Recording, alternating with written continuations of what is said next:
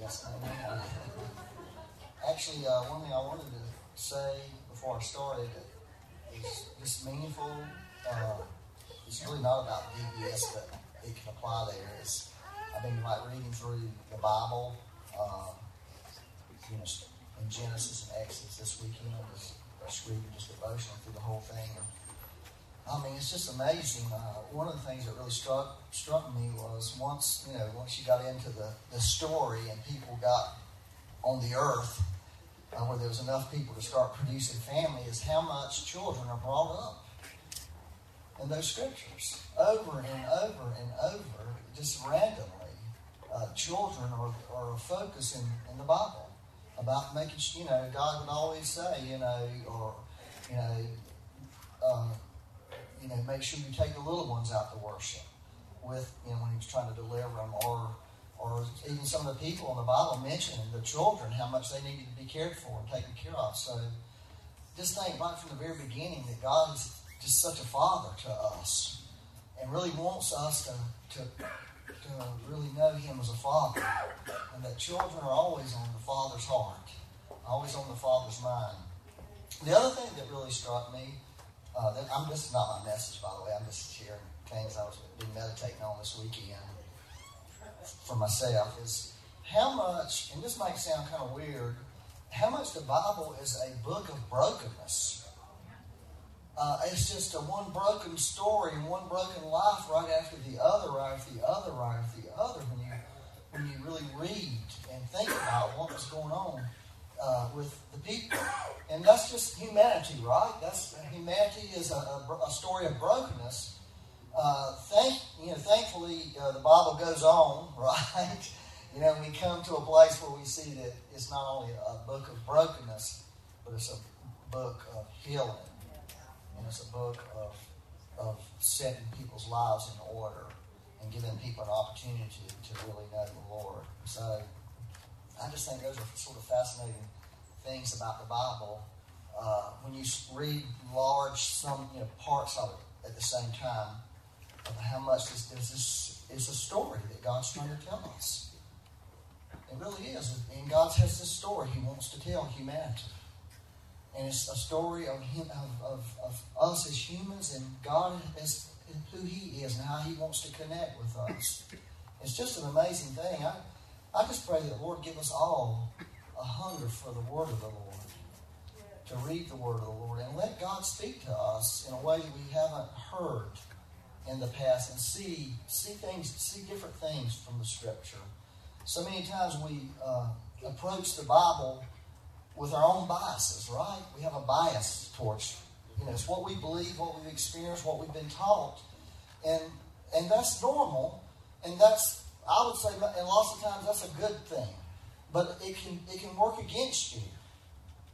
It can become a hindrance when you don't allow God, the Holy Spirit, to speak to you something different and show you different aspects of Himself, of how He is and how He feels and how He thinks, and, and that God doesn't hide Himself from a family that was uh, full of brokenness and full of, of insanity uh, I'm talking about the family of Abraham, Isaac, and Jacob. It was just a one disaster right after the other, family wise.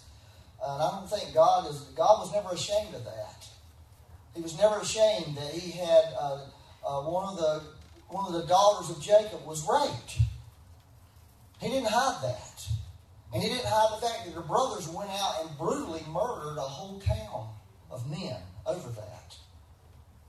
You know, and these were like the patriarchs, some of the patriarchs of Israel who actually did that.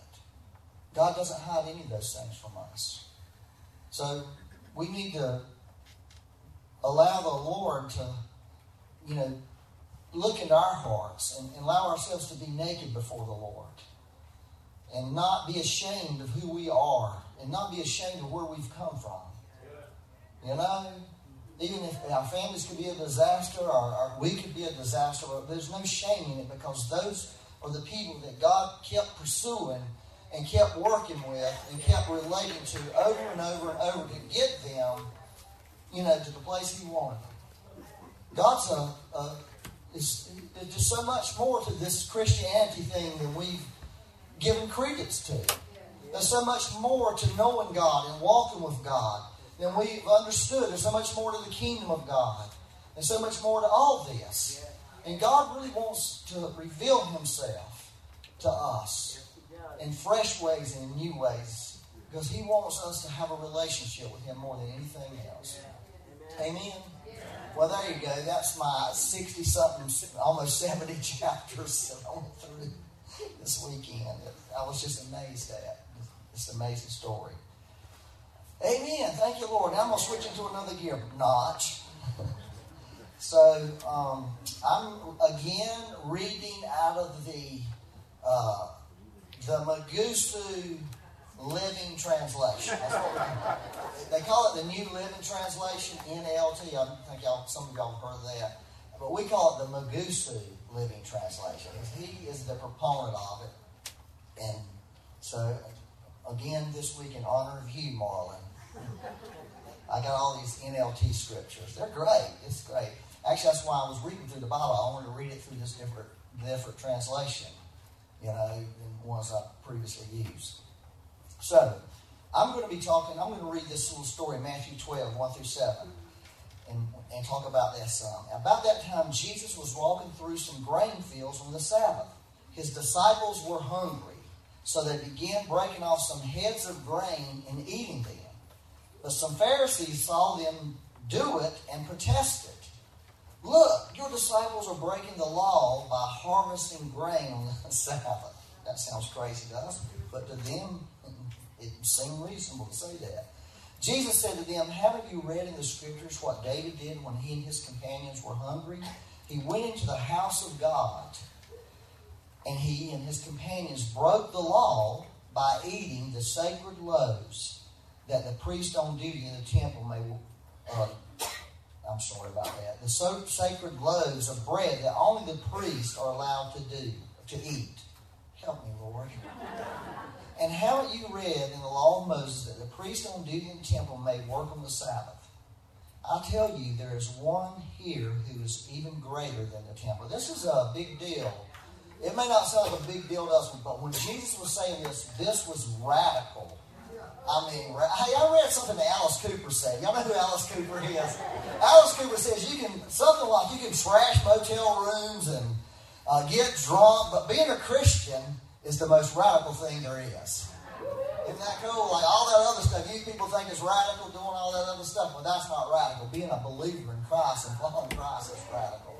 Well, Jesus was speaking very radical here when he said that. It may not sound radical to us, but boy, I tell you what, it was going to cause a firestorm there for him. Then he said this amazing thing. But you would not condemn my innocent disciples if you knew the meaning of this scripture. I want you to show mercy and not offer sacrifices. For the Son of Man is Lord even over the Sabbath. If y'all remember correct, if you were here, that was the scripture, that same verse. This is the second time that Jesus quoted those that phrase. He quoted the first time uh, when I shared last week uh, in uh, Matthew 9 when they were uh, upset with Jesus after he called Matthew to be his disciple. And he went and ate with a bunch of Matthew's friends who were bad people. And he quoted the same thing to him. I want you to show mercy. In other words, mercy is, is greater than, than sacrifice. Mercy is, is the thing that God's looking for uh, from us today he's not looking for us to make sacrifices to him or for him and do stuff for him. He's really not interested in that. But I tell you what he is looking for. He's looking for people who will show mercy. He's looking for people who carry a revelation of mercy.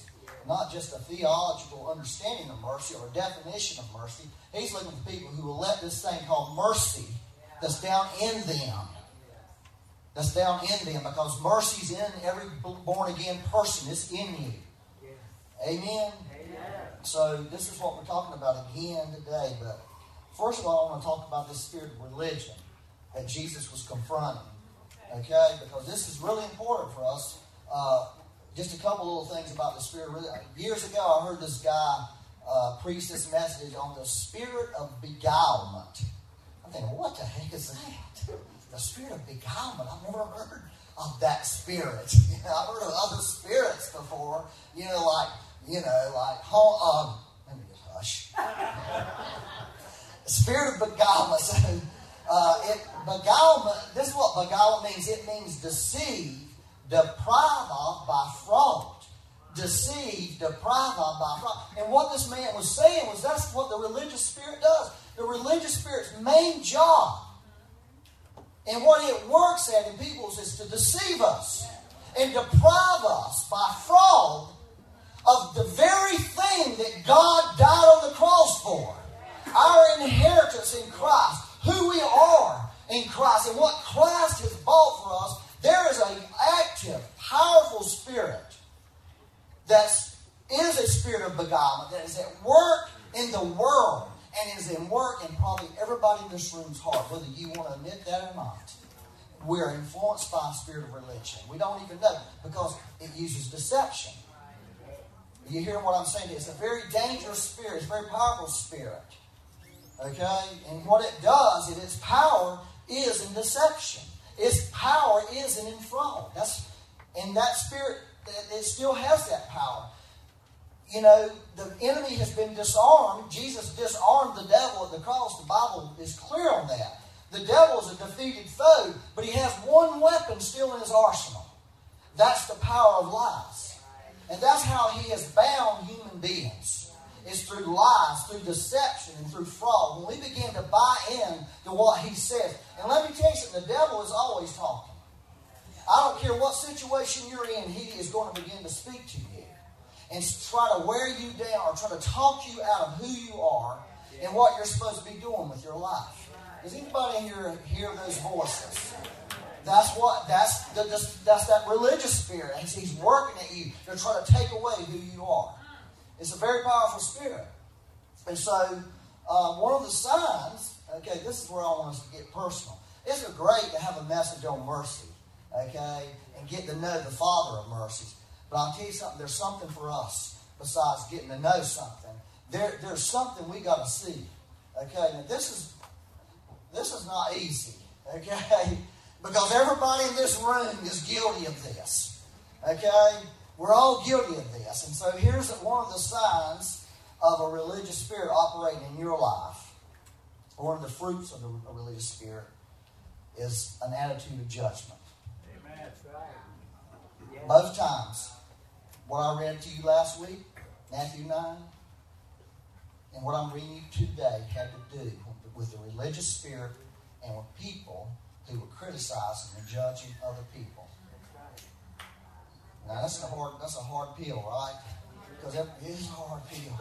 So that's what Jesus said. You would not condemn.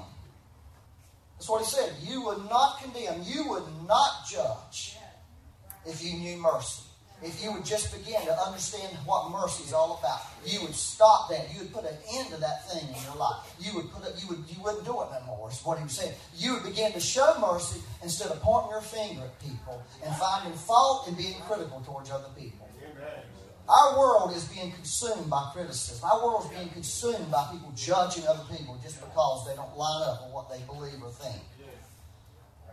It's, it's, it's destructive. It's divisive. And so that's one of the signs. Uh, and what Jesus was saying, mercy is a very powerful antidote to the religious spirit. So if we want to really begin to overcome this religious spirit, we got to really tap into mercy.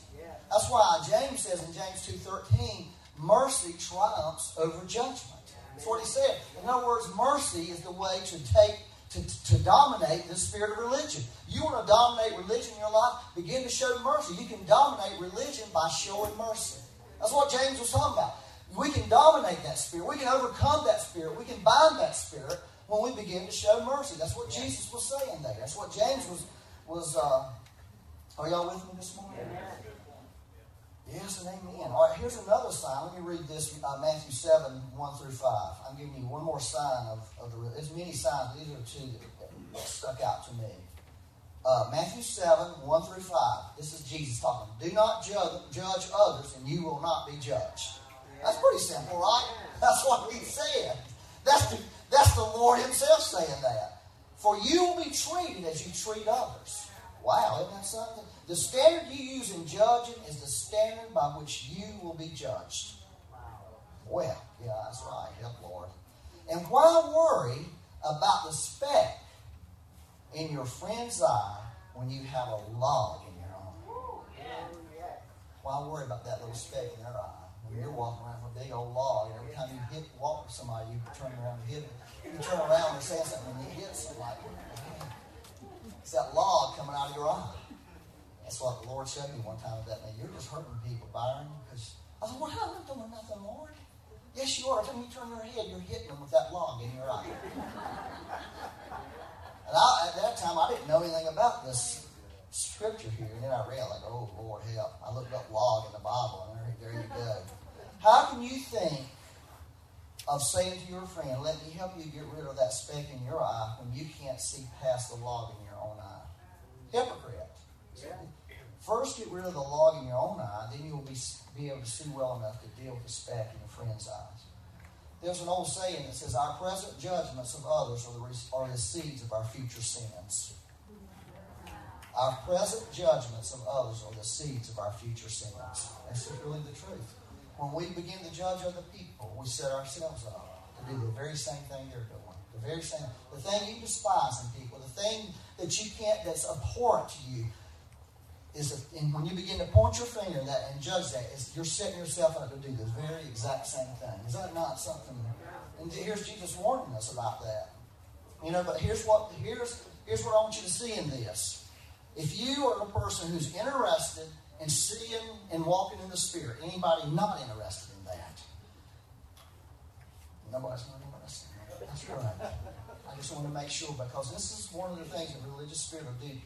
The religious spirit will blind you from being able to see what the truth is and be able to see what's really going on. That's what Jesus was saying. You can't, you're not able to see because of this criticism that you're carrying. You, are not able to see. The, the people in Jesus' hometown could not see when Jesus came. Remember, he came to his hometown, and he, one of the things it says, he couldn't do any miracles there because the people rejected Jesus. They couldn't see him as a son of God. All they saw him as Jesus, the guy we grew up with. And they had a judgment against him. They had criticism against him. Who does this guy think he is saying all this? Jesus said the Pharisees, he said this to them, you got eyes to see, but you don't see. Everybody in this room has eyes to see, but not all of us are seeing. And one of the biggest things is because we're, we have this judgment thing on us. We're walking around judging. We're walking around criticizing people. And it's hindering us from being able to really see what the Lord's really doing and being able to, tap into the, to the heart and mind of God. Some of you are looking at me with a bad look on your face. You're either not liking what I'm saying or you're, you know, you're daydreaming about what you had for supper last night. Or...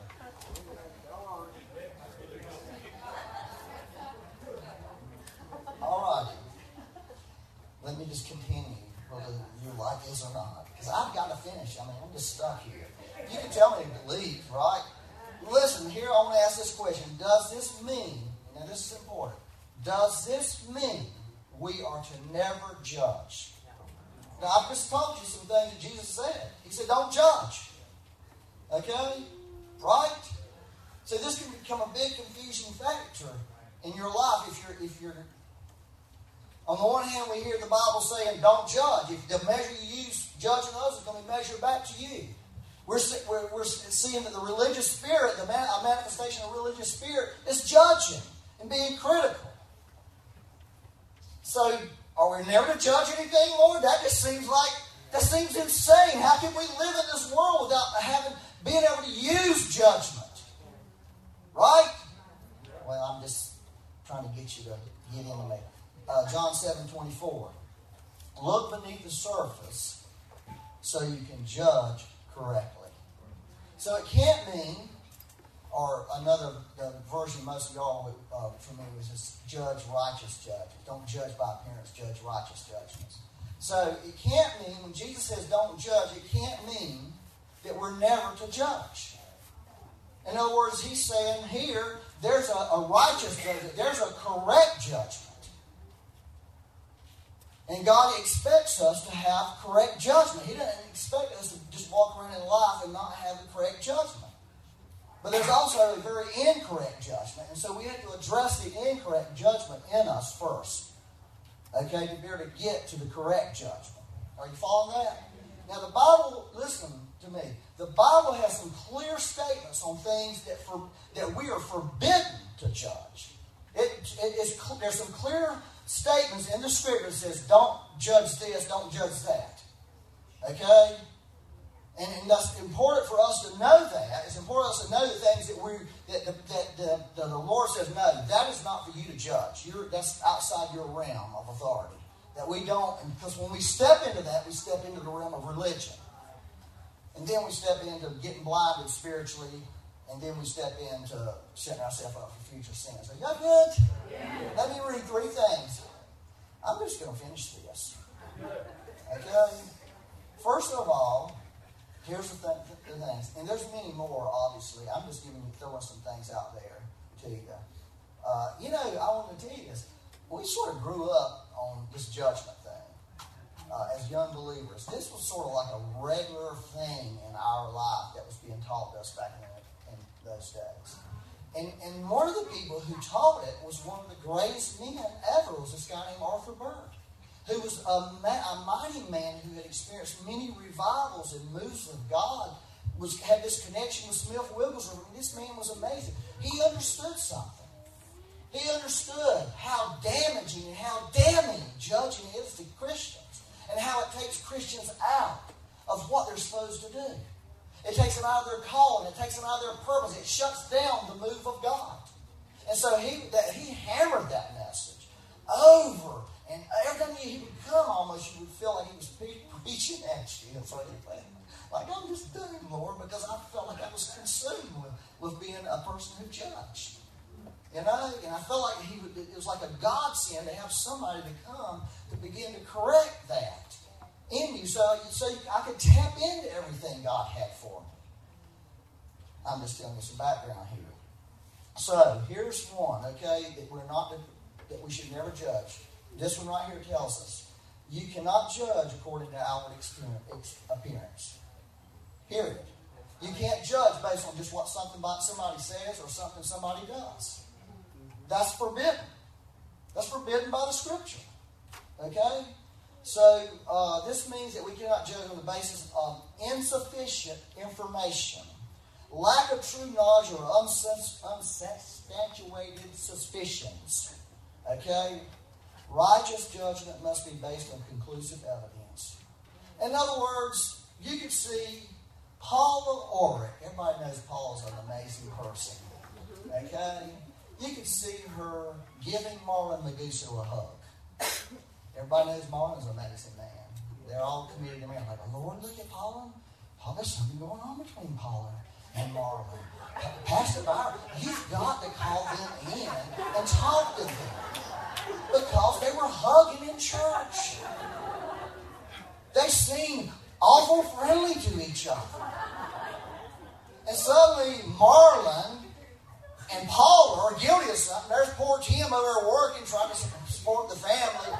Mary's at home trying to get to keep the house clean, and their spouses are out here being real too friendly with each other. Well, stuff like that happens, I hate to say. And it's because a judgment was made. Y'all didn't know me that to you. They're both very secure people. It, both of them, I can tell right now, they don't get shook about, you know, if I'd have said that about somebody else in this room, I'm not going to mention, they would have been slap me down. Their face would have been red, and have been angry with me. So, I don't make Marlon mad because he's too big. like I told some guys one time, like, dude, y'all say Marlon Hush, you know, oh, he's a monster. I'm not making him mad. He's a big man. anyway, it's true. It's true. One time there was this other guy, I won't mention his name, but he did have red hair. and he was messing with Marlon. Him and Marlon had gotten in this argument. I think I've told this story before, I don't know. I'll just never forget Marlon coming in. They were out there in the back, coming in, sitting down. So I had to come in here because I was fixing to feel like I was coming, I was to come to blows. Like, thank you for coming in here. Because I was hated had to rush that guy to the hospital.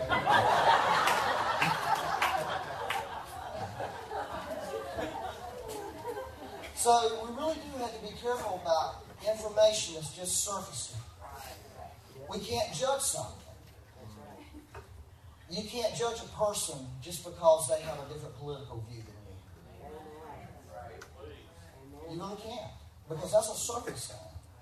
They may not even believe what they have stated. You know, they may just be doing it to rise other people up. You know what I'm saying? You can't really, you can't really judge people like that. It's really not right. Uh, let me. Here's another one. We are not to judge people for stuff we do ourselves. This, that's a good one, right? This is Romans 2 through 3. You may think you condemn such people, some of all the people in Romans 1, you know about that crowd, right? But you are just as bad. And you have no excuse when you say they are wicked and should be punished. You are condemning yourself. And that's something? For you who judge others do the very same things. You're condemning yourself. So when we when there's things that we do in the same vein or same may not be the same exact thing, but in the same vein of life, and then when, when we see other people do them and we judge them, we're actually bringing condemnation on ourselves. And so it's really clear that we can't do that. Y'all don't look happy. I don't blame you. I'm not happy about that verse. Uh, here's the other one. The other one is uh, we are not to judge in matter of opinion. Y'all got that? Boy. Romans 14, verse 1. Accept other believers who are weak in faith. And don't argue with them about what they think is right or wrong. Some, some people in this room have need to be convicted right now about having arguments with people who are on the other side of you know, the left right thing politically. All you got to do is they're just weak in faith. That's all you got to do. They're just weak. If, if somebody says something or states something that you that is abrasive to you, you know what I'm saying, and you don't like it, you can just say they're just weak in faith. That's all it is. I'm not going to get an argument with them. They're weak in faith. I don't need to mess with them. I don't need to come back at them and go after them because it's not going to be no good. And if you read Romans 14, Paul talks about food as one thing. Some people can eat some foods, some people can't eat the other. Right? Vegetarians versus beef eaters. I don't really judge vegetarians. I mean, while I'm eating, you know what I think? This is what I think. Thank God they're like that. It just leaves more of the meat for me. You know? Just more meat. I'm, I'm happy. Don't eat it. Yeah, thank God. I love you, brother. Don't man, I agree. Don't, that's not that. I don't eat those steaks. Uh, you know? It's sort of like dark chicken and white chicken, you know? I mean, I love people who love dark meat on chicken. But I don't like it. Save the white for me. So that's how we do it. But he talks about that. He talks about uh, uh, people have different days that they, you know, one person esteems one day holy, other people esteem, uh, you know, any every day holy. And he would just say none of that matters. And those were just examples, okay, that he was giving. They, those were not the only thing. Okay, it can be many things. It's in matters of opinion. Okay? It's what he was trying to say. It's not in matters that really truly matter. It's not in, in, in truth that God wants us to carry. It's just in the way people want to live their life. Okay? And he says, just don't argue and don't judge people for how they live and the way they want. There's an old saying that others may, I may not. You got that? Others may do certain things. God may allow other people to do certain things that He may say to you, that's perfectly fine for them to do that. It's perfectly fine for them to dress like that. It's perfectly fine for them to talk like that. But for you, it's not. Okay? And so that's how we have to learn how to live. That's really what Paul was trying to get to there. He wants us to learn how to live by the Spirit, of what the Spirit's telling us, and how the Spirit wants to lead us. And it may not be exactly the way other people are led and how other people speak or eat or all that. Are y'all good? So that's just a little bit on on the judgment thing. But I think it's very important, okay, for us right now to, to overcome judgment. In our lives because I think we're sort of at a place where if it's going to begin to hurt you, it's going to begin to uh, take away from you spiritually. And ultimately, when it begins to take away from you spiritually, it's going to begin to take away from you in your natural life. You're going to start losing ground in life. And in the favor of God and the blessings of God, you're not going to be able to tap into as easily and walk in because you're not going to be able to see it. You're not going to be able to understand what He's doing because of your judgments. I'm sorry that made Dean Stein mad. that didn't make Dean mad. You got to do some pretty bad stuff to make that man mad. And uh, so I'm gonna want to talk a little bit more about mercy. Are y'all still good? Uh, I'm gonna talk about. So I don't want to end on just a judgment. Now I'm gonna talk about the blessings of being merciful. Okay, because there's a lot of blessing here. Uh, Matthew 5 7. God blesses those who are merciful, for they will be shown mercy. God blesses those who are merciful, for they will be shown mercy. Now, this is important. Is this saying we get God's mercy by being merciful? It appears to say that, but that's really not 100% true because then we would earn mercy. Okay? And mercy is a gift. Okay? If you look at the root word for mercy, it's the same word that you get the word womb. Like a woman's womb. So mercy is something that is in, that's down in us, down in the womb of our spirit. It's, it's, it's our new creation man, the person who was born again, that true person that you and I are when we're born again. Not just our outward man that's working through and being transformed and working through and allowing this new creation man to come forth and manifest through us. Uh, mercy is, is in that person. Okay? And, and really what what what uh, the kingdom of God works like this. This is part of the, the Beatitudes of allowing this person, the true who you are, to begin to manifest up into your life and begin to show mercy. And when we, when we begin to, to, to, to be merciful, Okay? When we begin to be merciful to people who don't deserve the mercy, who don't deserve it, then we're going to be able to see God's mercy in a greater way in our own lives. That's what he's talking about. I'm going to show you mercy you've never seen before. There's aspects of mercy that we've never walked into. And when we begin to allow the mercy we already have that's been deposited in us, when we begin to release that towards people, then we're going to get more mercy. We're going to see more mercy. Does that make sense? It's not a matter of performance, it's a matter of allowing what God has already placed in you to come forth in you. It's a matter of the grace of God working with the mercy of God in our life. And it's really critical for us, you know? Because if you want to see the mercy of the Father, if you want to know the Father of mercies, He asks us to be merciful. He just asks us to. You need to begin to show mercy yourself. Don't condemn people. Don't condemn them. Don't judge them. Don't be critical of them. And when you begin to do that, you begin to see mercy around you. You begin to tap into His mercy. And that's the way the things operate in God's kingdom. That's really important. Now, let me read this one. I love that root word, mercy day. Womb. Womb. I think there's a verses uh, in the in some translation, maybe like, like a King James, bowels.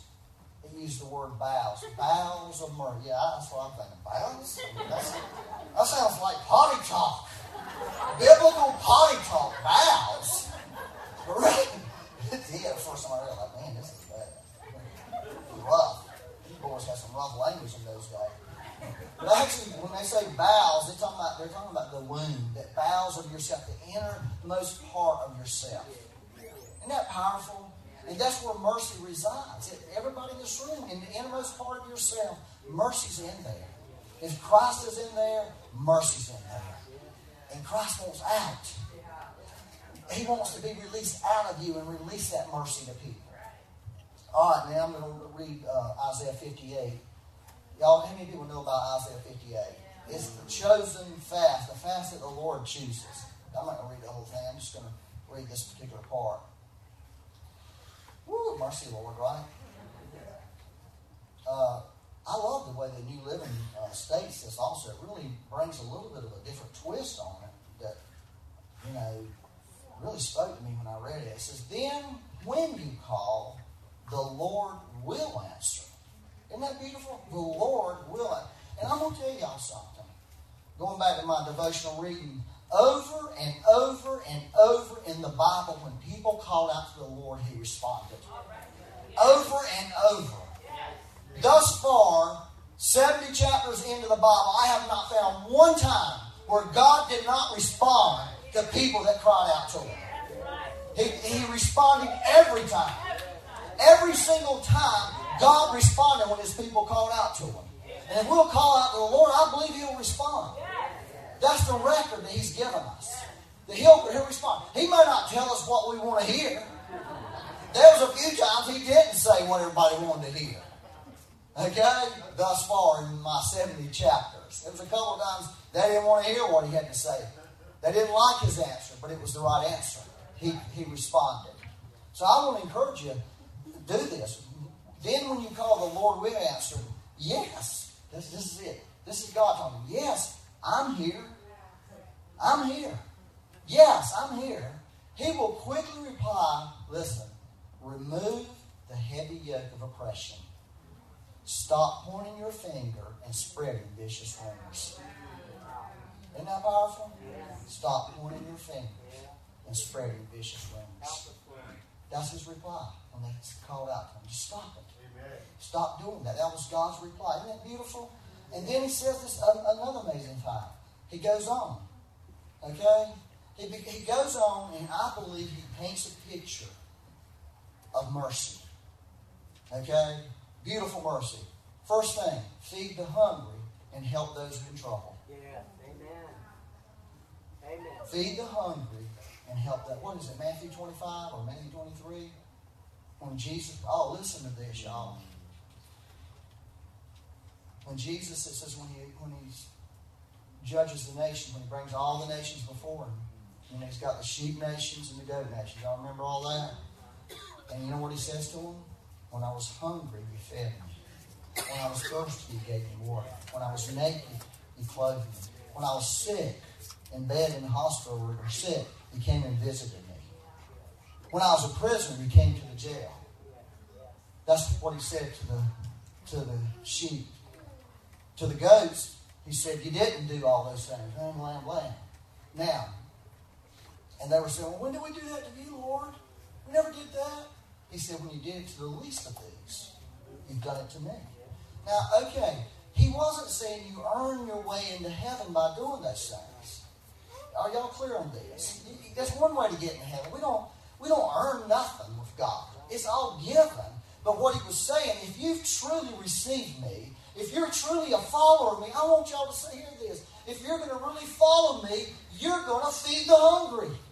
Because there's hungry people out there, and I'm interested in hungry people. Because that's one of the things that Marlon mentioned this morning.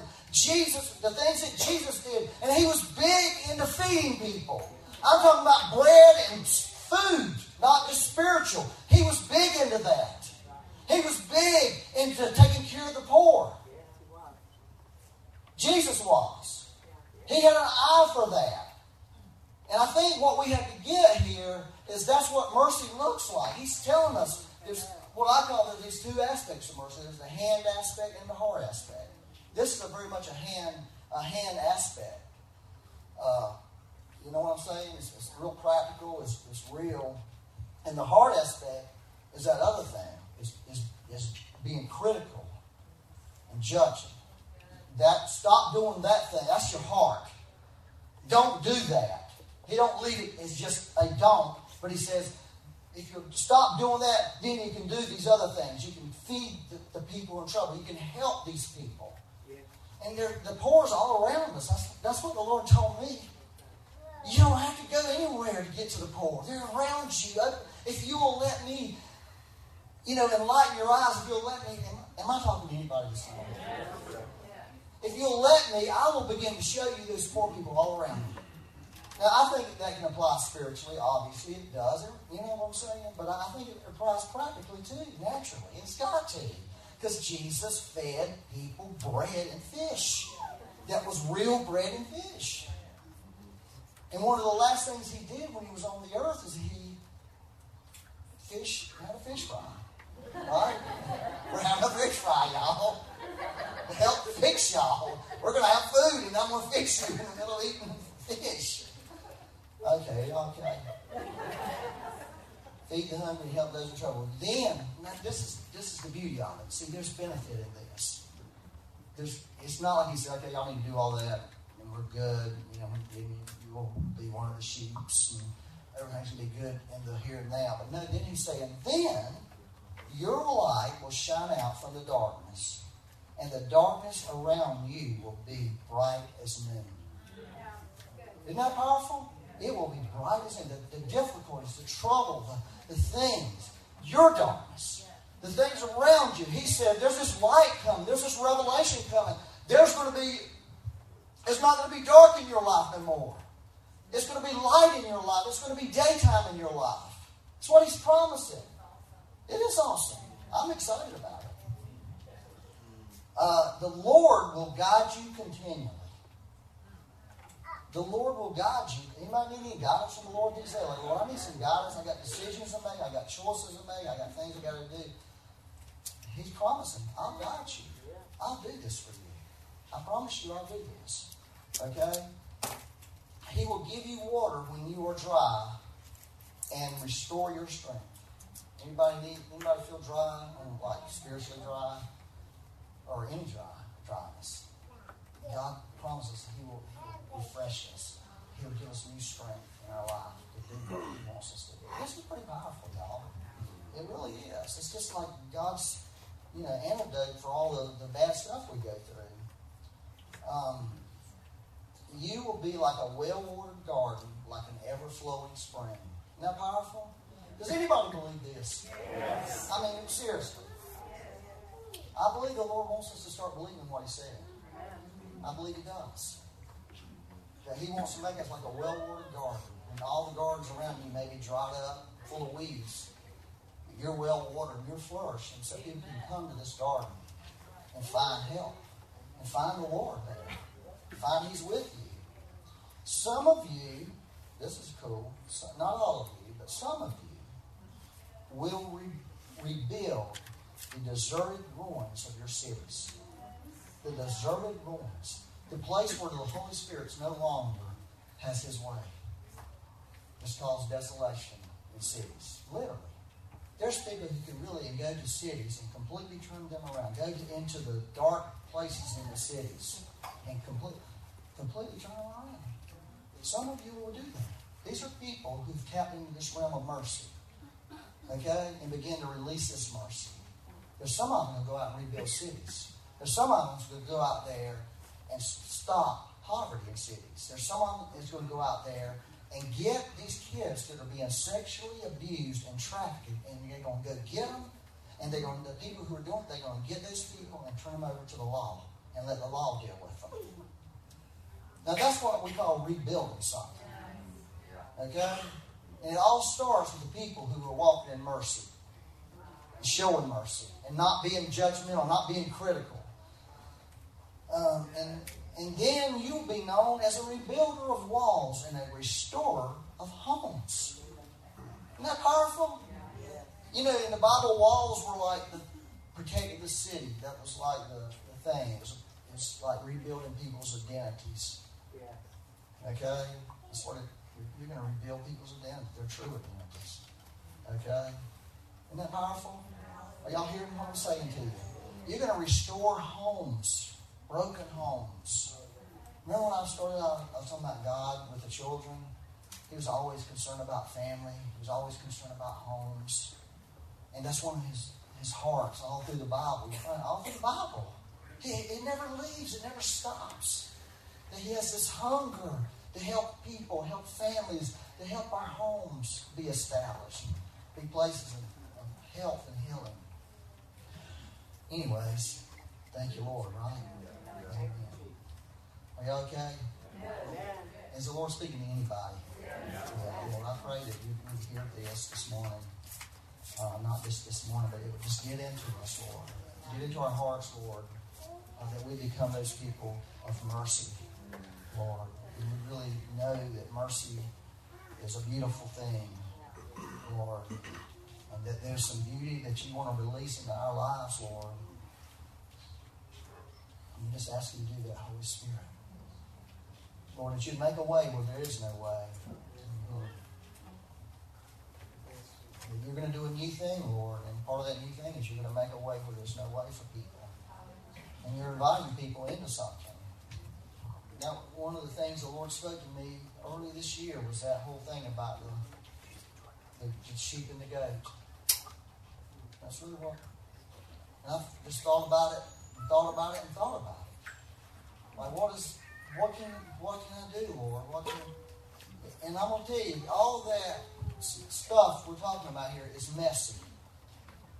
It's just messy. It's messy and it's hard. Okay? Now, here's, here's what I'm to say to you. That makes me not want to do it. I'm just going to be honest with you. It's too messy. It's too complicated. It's too hard to help poor people. It's just, you know, I can't figure out how to help them. I, oh, you know, I don't want to just feed them a meal. I want to see their life change. And I don't know how to, I don't know how to do that, Lord. You know, so it makes me back off. I'm just being honest with you. That's what happened to me. And the Holy Spirit started speaking to me. Okay? And this is what He told me. He said, acts of mercy are always something. Whether a person's life has changed, whether you get them out of poverty, whether you fix their life, but if you've helped them, if you have given them a glass of water when they're thirsty, God notes that. That's important to God, and God will do something for you. So he's not asking us to try to start and change the world and change everything. He just asked us to begin to show mercy right where we're at. And as we begin to show that, maybe God will come in and do something that we can't do. Maybe the Holy Spirit will start releasing some wisdom about how to turn poverty around in people's lives, how to fix broken homes, and how to get rid of trafficking and all those things. Maybe he'll begin to give people wisdom if he just could find some people who's willing to just, just to show some mercy. To show some mercy. All right. Y'all just looking at me badly. Okay, why don't y'all stand up?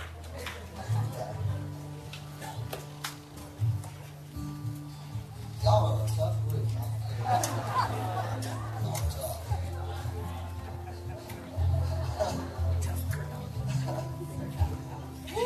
I'm going to ask the Holy Spirit to help us.